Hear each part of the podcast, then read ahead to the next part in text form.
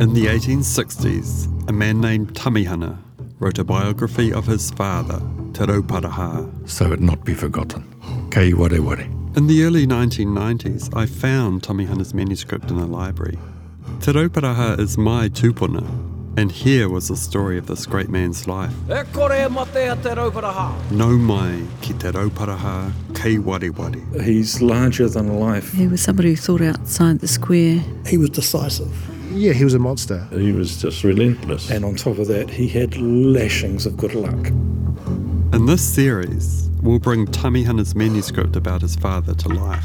It's the stories told from within the Māori world by a Māori heart and in the most beautiful, elegant and classical language. And we'll go beyond its pages through interviews with his descendants and tribal historians Man, it was eye for an eye, no matter how long it took. to take you into Te Ao Tawhito, the ancient Māori world where this story takes place. Life was brutal, sometimes short, and nothing was promised.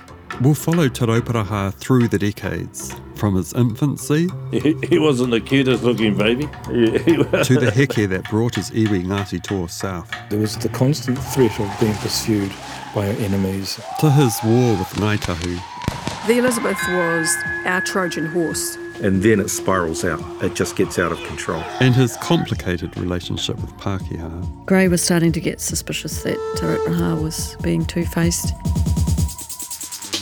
I'm Ross Kelman, a historian, translator, and the host of a new podcast, Te Rauparaha Kei Wariwari, made by Manatu Taonga and PopSoc Media. Out soon wherever you get your podcasts.